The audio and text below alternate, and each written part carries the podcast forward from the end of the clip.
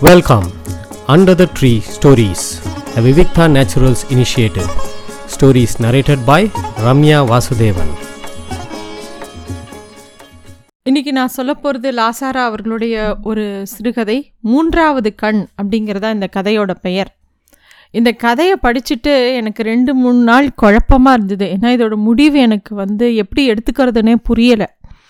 அதனால் நான் இந்த கதைக்கு மட்டும் ஒரு சஜஷன் எல்லார்கிட்டேயும் சொல்கிறேன் என்னன்னாக்கா இந்த கதையை நான் சொல்கிறபடி சொல்லிவிட்டு என்னோட புரிதலை நான் கடைசியாக சொல்லிடுறேன். நீங்கள் எல்லாரும் கதையை கேட்டுட்டோ இதோட முடிவு வேறு மாதிரி உங்களுக்கு புரிஞ்சதுன்னா எனக்கு அதை நீங்கள் கமெண்ட்ஸில் கொடுங்கோ. ஏன்னா நான் இதை வந்து சப்தரிஷி சாரும் நானும் ரொம்ப ஆர்கியூ பண்ணினோம் இந்த கதைக்காக ரெண்டு நாள். இது இப்படி அப்படியா இப்படியா அப்படியான்னு ரொம்ப கன்ஃபியூஷனாக இருந்தது எங்களுக்கு. அப்புறம் முடிவாக நான் ஒரு முடிவுக்கு வந்துட்டேன். இது இப்படித்தான் அப்படின்னு. உங்களுக்கு வேறு ஏதாவது கமெண்ட்ஸ் இருந்தாலோ கருத்துக்கள் இருந்தாலோ கண்டிப்பாக எனக்கு மெசேஜ் பண்ணுங்கோ. நான் அந்த மெசேஜை சப்தரிஷி சாருக்கும் மெசேஜ் பண்ணலாம் இல்லை எனக்கும் பண்ணலாம். நாங்கள் அதை பார்த்துட்டு எது கரெக்டான முடிவோ அதை அடுத்த லாசாராவோட கதை சொல்லும்போது இந்த முடிவு கூட சரியாக இருக்குங்கிற அதில் முன்னுரையாக அதை நான் எடுத்து சொல்லிடலான்னு பார்க்குறேன். யார் சொன்னாலோ அதை அவள் பேரை சொல்லி. ஸோ இப்போ இந்த கதையை எப்படி ஆரம்பிக்கிறது அப்படின்னா அறியாமலே கண்கள் மூடிக்கொண்டன. களைப்பில்லை சலிப்பு. வெளியே ஜன அலைகளில் ஓயாத சத்தம். உள்ளே கேட்கவே வேண்டாம் சமுத்திரம். ரிசர்வேஷன் பண்ணியிருக்கணும். இப்படியும் தான் ஒரு தடவை இருக்கட்டுமேனு ஒரே அலுப்பாக இருந்தது. உருவாக்கிய இன்னொரு அலுப்பு தான் இப்படியே அவன் ஒரு ஒருத்தர் வந்து ட்ரெயினில் ஏறி அன்ரிசர்வ்ட் கம்பார்ட்மெண்ட்டில் ஒருத்தன் ஏறுறான். அவனுக்கு அந்த அன்ரிசர்வ்ட் கம்பார்ட்மெண்ட் இறைச்சல் வந்து பிடிக்கவே இல்லை. மனசுக்குள்ளே ரொம்ப கடுப்பாக இருக்குது தப்பு பண்ணிட்டோம் ரிசர்வேஷன் பண்ணியிருக்கணும் அப்படிலாம் யோசிக்கிறான் கண்ணுக்குள் அப்பா குரல் கேட்டது. அப்படியே கண்ணை மூடின்னு இருக்கிற அவள் அப்பா பேசுறது கேட்குறது அவள் அப்பா வந்து அடிக்கடி பிரயாணம் பண்ணுவார் அதை வந்து அடிக்கடி நான் அங்கே போனேன் இங்கே போனேன்னு சொல்கிறது அவள் தாத்தா ஏளனமாக பார்ப்பான் ஏன்னா அவள் அப்பா ஒன்றும் பெரிய உத்தியோகத்துக்காக வெளியூர் போகல ஆவுனா வீட்டில் கோச்சிண்டு எங்கேயாவது ஊரை விட்டு வீட்டில் இருக்கிற பணம் காசு எடுத்துன்னு ஊரை விட்டு ஓடிடுறது. அப்புறம் பல நாள் பல மாதம் அந்த பணம்லாம் தீர்ந்தப்புறம் தாடி மீசையோட வீட்டில் அடையாளமே தெரியாமல் வந்து நிற்பா முதல்ல எல்லாம் எங்கே போனேன் ஏது போனேன்னு எல்லாரும் கேட்டுருந்தா. அடிக்கடி அவர் அப்படி விட்டுட்டு வீட்டை விட்டு போகிறத பார்த்த உடனே எல்லாருக்கும் அது மேலே ஒரு அலட்சியம் வந்துடுறது. ஒரு சமயம் திடீர்னு ஒரு நாள் ஸ்டேஷன் மாஸ்டர் வரார். இவாத்துக்கு ஏன்னா இவா தாத்தா ஒரு பெரிய பண்ணையார். அதனால் இவா கொஞ்சம் பிரசித்தி பெற்ற குடும்பம் தான் அந்த ஸ்டேஷன் மாஸ்டர் வந்து சொல்கிறார் இங்கே பாருங்கள் முன்ன மாதிரி இல்லை. இப்போ எல்லாம் அப்பப்போ இன்ஸ்பெக்டர் வரான். உங்கள் புள்ள வந்து இன்னைக்கு ஸ்டேஷனில் ஏதோ ட்ரெயின்லேருந்து இறங்குறார். ஏதோ நானாக இருக்க கண்டு டிக்கெட் எங்கன்னு கேட்டால் திரி ஈன்னு சிரிக்கிறார் அசடு வழியிறார். அப்போ அந்த நேரம் பார்த்து வேறு யாராவது இன்ஸ்பெக்டர் செக்கிங் இன்ஸ்பெக்டர் வந்தார்னா என்னால் ஒன்றும் இது பெரிய பண்ண வீட்டு புள்ள ஒன்றும் சொல்லாதீங்கன்னா சொல்ல முடியாது. அவள் பாட்டுக்கு கூட்டின்னு போயிடுவா. பார்த்துக்கோங்க இந்த மாதிரிலாம் பண்ண சொல்லாதீங்க அப்படிங்கிறார். இவ தாத்தாக்கெலாம் அவமானமாக இருக்குது இவன் அப்பா திருந்தவே இல்லை. கடைசி வரைக்கும் இதே மாதிரி தான் இருந்துட்டு இருந்தார் அதனால் இவன் இதெல்லாம் வந்து யோசிச்சுட்டே இருக்கும்போது திடீர்னு யாரோ ஜன்னல் பக்கத்தில் வந்து வேக வேகமாக சார் எக்ஸ்கியூஸ் மீ எவ்வளோ தூரம் போகிறீங்க அப்படின்னு ஒருத்தர் கேட்குறான் இதுவே அந்த கேள்வியே அவனுக்கு எரிச்சலாக வருது. இவன் எங்கேயோ ஊருக்கு போகிறான் ட்ரெயினில் உட்காண்டிருக்கான் யாராவது ஒருத்தர் வந்து திடீர்னு எக்ஸ்கியூஸ் மீ அப்படின்னு சொல்லி கூப்பிட்டு நீங்கள் எங்கே போகிறீங்கன்னு கேட்டோடனே இவனுக்கு எரிச்சலும் கோவமாக வருது. ஆனாலும் சொல்லணுமேன்னு சொல்லிட்டு தஞ்சாவூருங்கிறான். அதானே பார்த்தேன் சார். சமயத்துக்கு நம்ம முகமாக தெரிஞ்சது. நான் எங்களோட அதிர்ஷ்டம்தான். எனக்கு ஒரு ஹெல்ப் வேணும் அப்படின்னு அதாவது இவன்ட்ட எந்த பதிலும் எதிர்பார்க்காம அந்த ஆள் பாட்டுக்கு பேசிகிட்டே போகிறார் மறுபடியும் சினம் கன்னத்தில் பிராண்டல் கூடவே ஏதோ பயம். இந்த மாதிரி யாராவது திடீர்னு ஹெல்ப் கேட்கும்போது இவா என்ன கேட்பாளோங்கிற பயம் வரும் இல்லையா? அது மாதிரி இவனுக்கும் வருது. கடைசியில் அவன் சொல்கிறான் இந்த மாதிரி என் மனைவி வந்து அவசரமாக ஊருக்கு போகணும். மெட்ராஸில் அவள் அப்பாவுக்கு உடம்பு சரியில்லை. அதனால் அவள் ஊருக்கு கிளம்பியிருக்கா. நீங்கள் தான் வந்து கூட அந்த ட்ரெயினில் அவள் உங்களோட சேர்ந்து உட்காந்துக்கிட்டும் பார்த்துக்கோங்கோ அப்படின்னு சொல்கிறார் இந்த ஆள் வந்து எந்த பதிலும் சொல்கிறதுக்கு முன்னாடியே அவர் பாட்டுக்கு படபடன்னு சொல்லிவிட்டு அவர் மனைவியை பார்த்து ஜாக்கிரதையாக போ அனு. அங்கே போய் கடுதாசி போடு. எந்த விஷயமானாலும் கடுதாசி போடுன்னு அவர் கணவர் யாரோ யாரோ ஒரு மனைவியை அனுப்பி விட்றார். இவனுக்கு கோவமாக வருது. அதாவது ஒரு பிரயாணங்கிறதுல ஒரு தனிமை இருக்கும் எல்லாருக்கும். அதை நம்மளே அனுபவிச்சுன்னு போகணுன்னு நினைப்போம். அதை தாண்டின அப்புறம்தான் பக்கத்தில் இருக்கிறவா எய்த்தில் இருக்கிறவா எல்லார்கிட்டேயும் நம்ம பேசுவோம். அந்த தனிமையை அனுபவிக்க முடியாமல் யாரையோ ஒரு பொறுப்பை கொண்டாந்து தான் கையில் கொடுத்தா யாருக்கு தான் பிடிக்கும்? கோவம் தானே வரும். அது மாதிரி இவனுக்கு ஒரு எரிச்சலாக வருது. வந்து அப்போ தான் பார்க்குறான் ஒரு பொம்னாட்டி அந்த கம்பார்ட்மெண்ட்குள்ளே லக்கேஜ்லாம் எடுத்துன்னு இவன் இருக்கிற இடத்த நோக்கி வரா. இவனுக்கு என்ன பண்ணுறதுனே தெரியல. ஏன்னா இவனே வந்து அன்ரிசர்வ் கம்பார்ட்மெண்ட்டில் அந்த ஜன்னலோரம் சீட்டுங்கிறது ரொம்ப ஒஸ்தியான சீட்டு. அதை கஷ்டப்பட்டு பிடிச்சி உட்காண்ட்ருக்கான் இப்போ அந்த பொம்மநாட்டியை பார்த்துக்கோன்னு சொன்னால் அந்த நெரிசலில் அவன் நிற்க வச்சு நீ உட்காண்ட்ருக்க முடியுமா? இவன் எழுந்து அவனோட ஜன்னல் ஒரு சீட்டை கொடுத்து தானே ஆகணும். அதை நினச்சாலே இவனுக்கு கோவம் கோவமாக வருது. கொஞ்ச நேரம் கழித்து அவள் வந்த உடனே அவனுக்கு சீட்டை கொடுத்து அவன் நிற்கிறான் அவள் உடனே மெதுவாக சொல்கிறா சற்று நேரம் பொறுத்து ஐ எம் சாரி என்றாள். அவளிடம் ஆங்கிலம் கேட்டதும் ஏதோ விதத்தில் சந்தோஷமாக இருந்தது. இவளுடைய எளிமையான உடுத்தலை பார்த்து இது ஏதோ அக்ரஹார விளைச்சல்னு நான் நினச்சுண்டா அது என் தப்பு. அவள் வந்து ஐ எம் சாரின்னு உடனே இவனுக்கு மனசு ஒரு மாதிரி லேசாகிடுது முதல் இங்கிலீஷ் பேசுகிறதே அவனுக்கு ஆச்சரியமாக இருந்தது. அவன் உடனே கேட்குறான் அவனும் எதாவது பேசணுமோனோ? அவன் கேட்குறான் நீங்கள் ஏன் பெண்கள் கம்பார்ட்மெண்ட்டில் ஏற வேண்டியதானே? எதுக்கு இதில் ஏறினேன்னொடனே அவள் சொல்கிறா ஆண்கள் கம்பார்ட்மெண்ட்டே மேல் எங்கேயோ ஏதோ உள்ளேயாவது நுழைய விடுறா. பெண்கள் கம்பார்ட்மெண்ட்டில் என்னை நுழையவே விடலை. அப்படியே தள்ளி விட்டுட்டா. அதனால் வேறு வழி இல்லை. அதனால தான் இதில் வரேன். என்ன பண்ணுறது மனுஷாலையும் குத்தம் சொல்ல முடியாது. ஏதோ ஒரு நவராத்திரி சீசன் ஞாயிற்றுக்கிழமையோடு சேர்ந்து ஹாலிடே ரெண்டு நாள் லீவ் போட்டால் கிட்டத்தட்ட எல்லாருக்கும் நாலஞ்சு நாள் லீவ் கிடைக்கும். அதனால் எல்லாருமே ஊருக்கு போகணுன்னு தான் ஆசைப்படுவா. அப்படின்னு அவள் ரொம்ப யதார்த்தத்தை சொல்லவும் இவனுக்கும் மனசு லேசாருது. அந்த கூட்டத்து மேலே ஒரு எரிச்சல் இருந்த தன்மை போய் எல்லார் மேலேயும் ஒரு பரிவு வருது அவனுக்கும். அவள் பேசுகிற விதத்தில். ட்ரெயின் கிளம்புறது இந்த ஊரில் இருக்கிற எல்லா விஷயங்களும் நகர்ந்து போகிறது இந்த ட்ரெயின் வந்து டெல்லியிலேருந்து ஆரம்பித்து மெட்ராஸை நோக்கி வர ட்ரெயின் ரெண்டு நாள் பிரயாணம் பண்ணணும். அந்த மாதிரி ட்ரெயின்.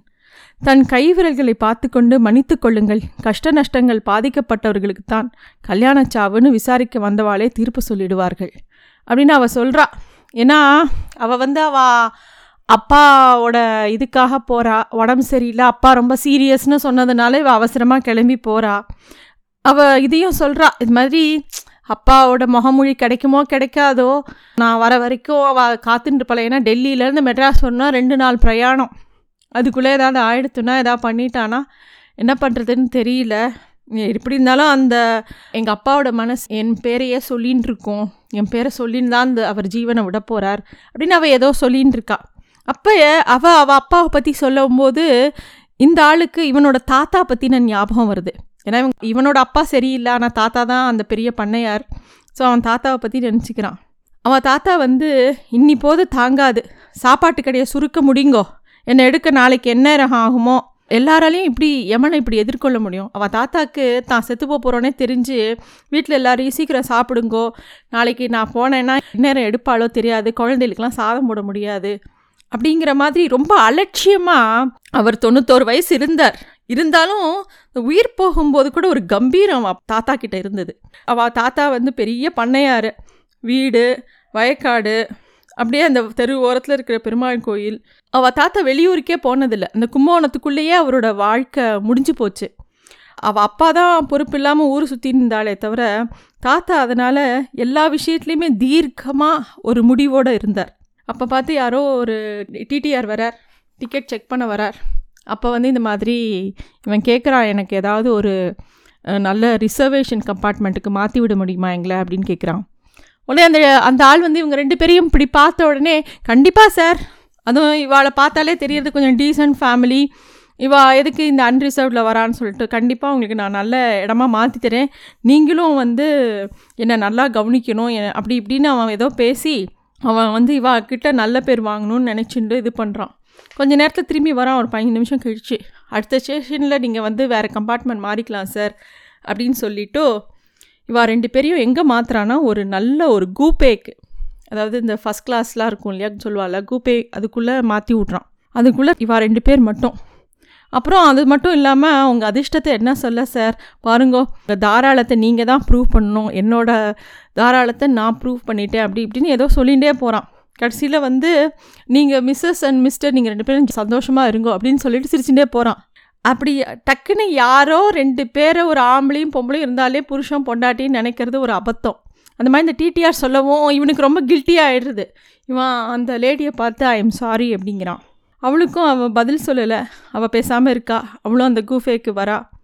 நான் அங்கேயே இருந்திருக்கலாம்னா இன்னும் முப்பது மணி நேரம் ஒத்த காலில் நின்றுட்டு தள்ளியிருக்க முடியாது அப்படின்னு அவன் சொல்கிறான் ஏன்னா டெல்லியிலேருந்து மெட்ராஸ் வரைக்கும் வரணும். அன்ரிசர்வ் கம்பார்ட்மெண்ட்டில் இவன் நின்றுண்டே வரணும். ஒன் ரெண்டு நாள் நின்றுண்டே வர முடியுமா? அதனால தான் அவன் இதை ஏற்பாடு பண்ணான்.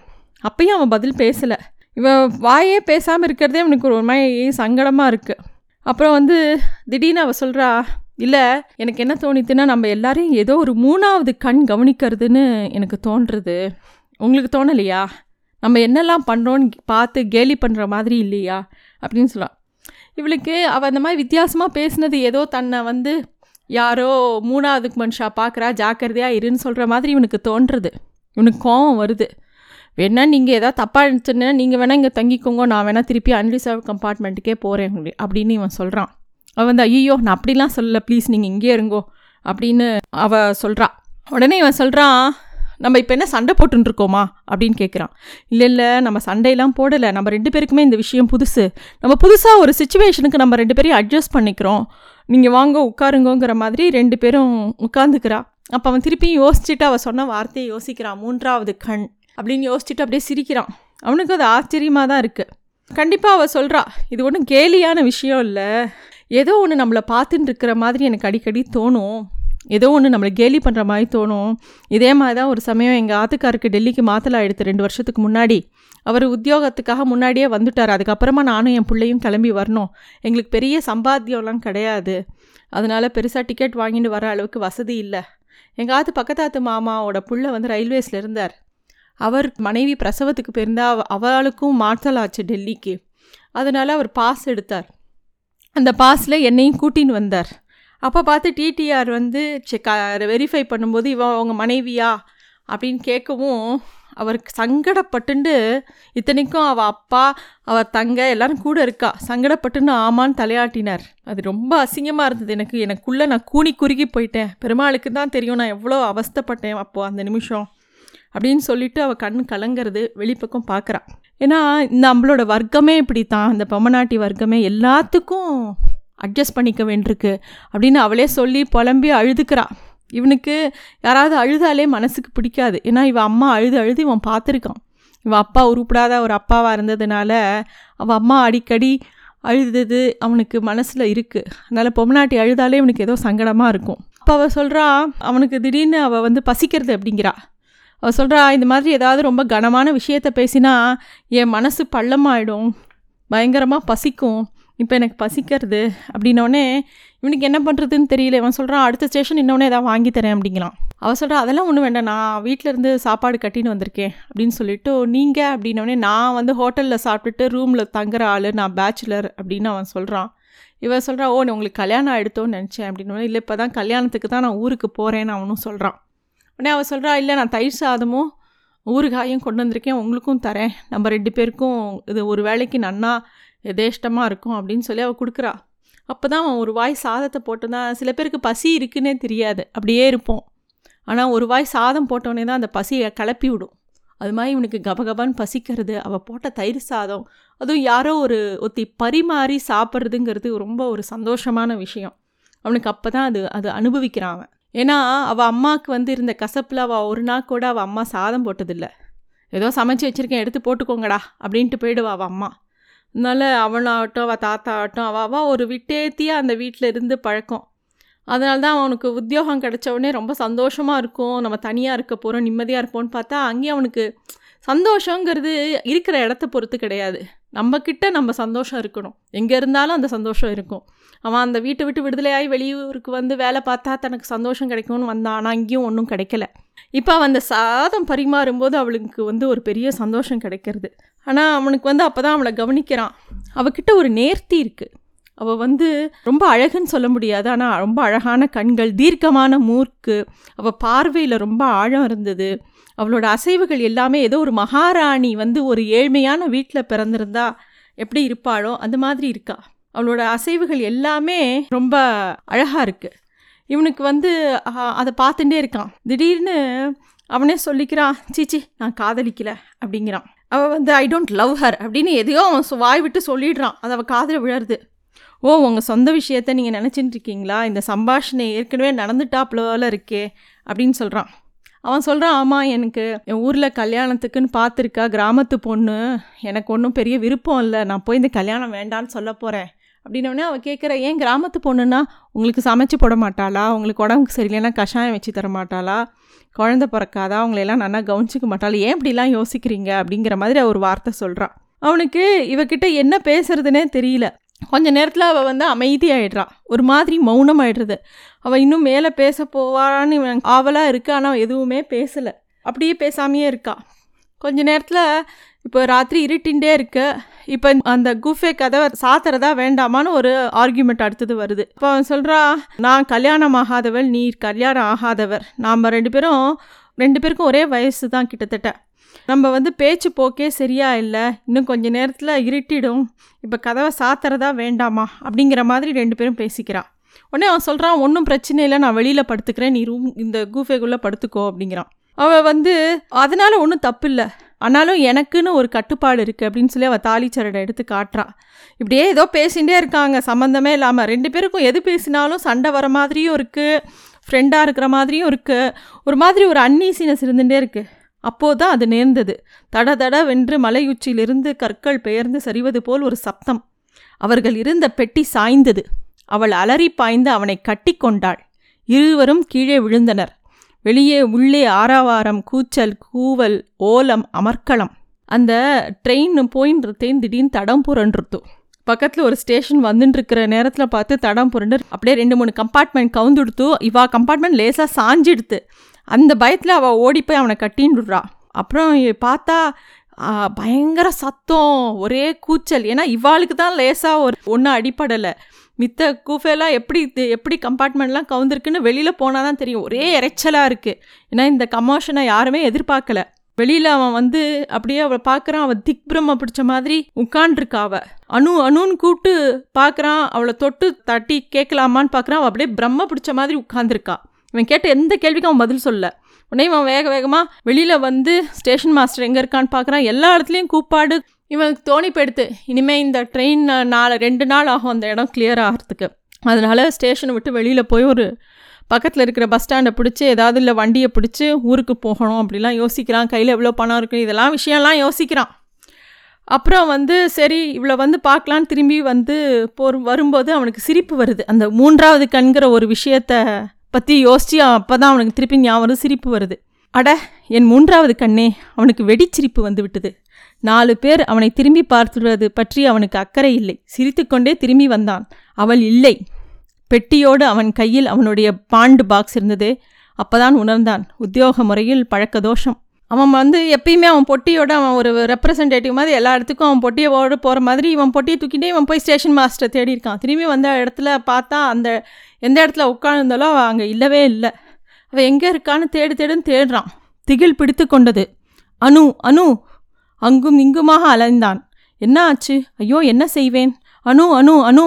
நானை இழுத்து சுண்டினாற்போல் இதயத்தில் பெரிய நரம்பு ஒன்று அருந்து அந்த நோவின் அதிர்வுகள் அதிர்வுக்கு அதிர்வுகள் முடிவே இல்லாத அதிர்வுகள்.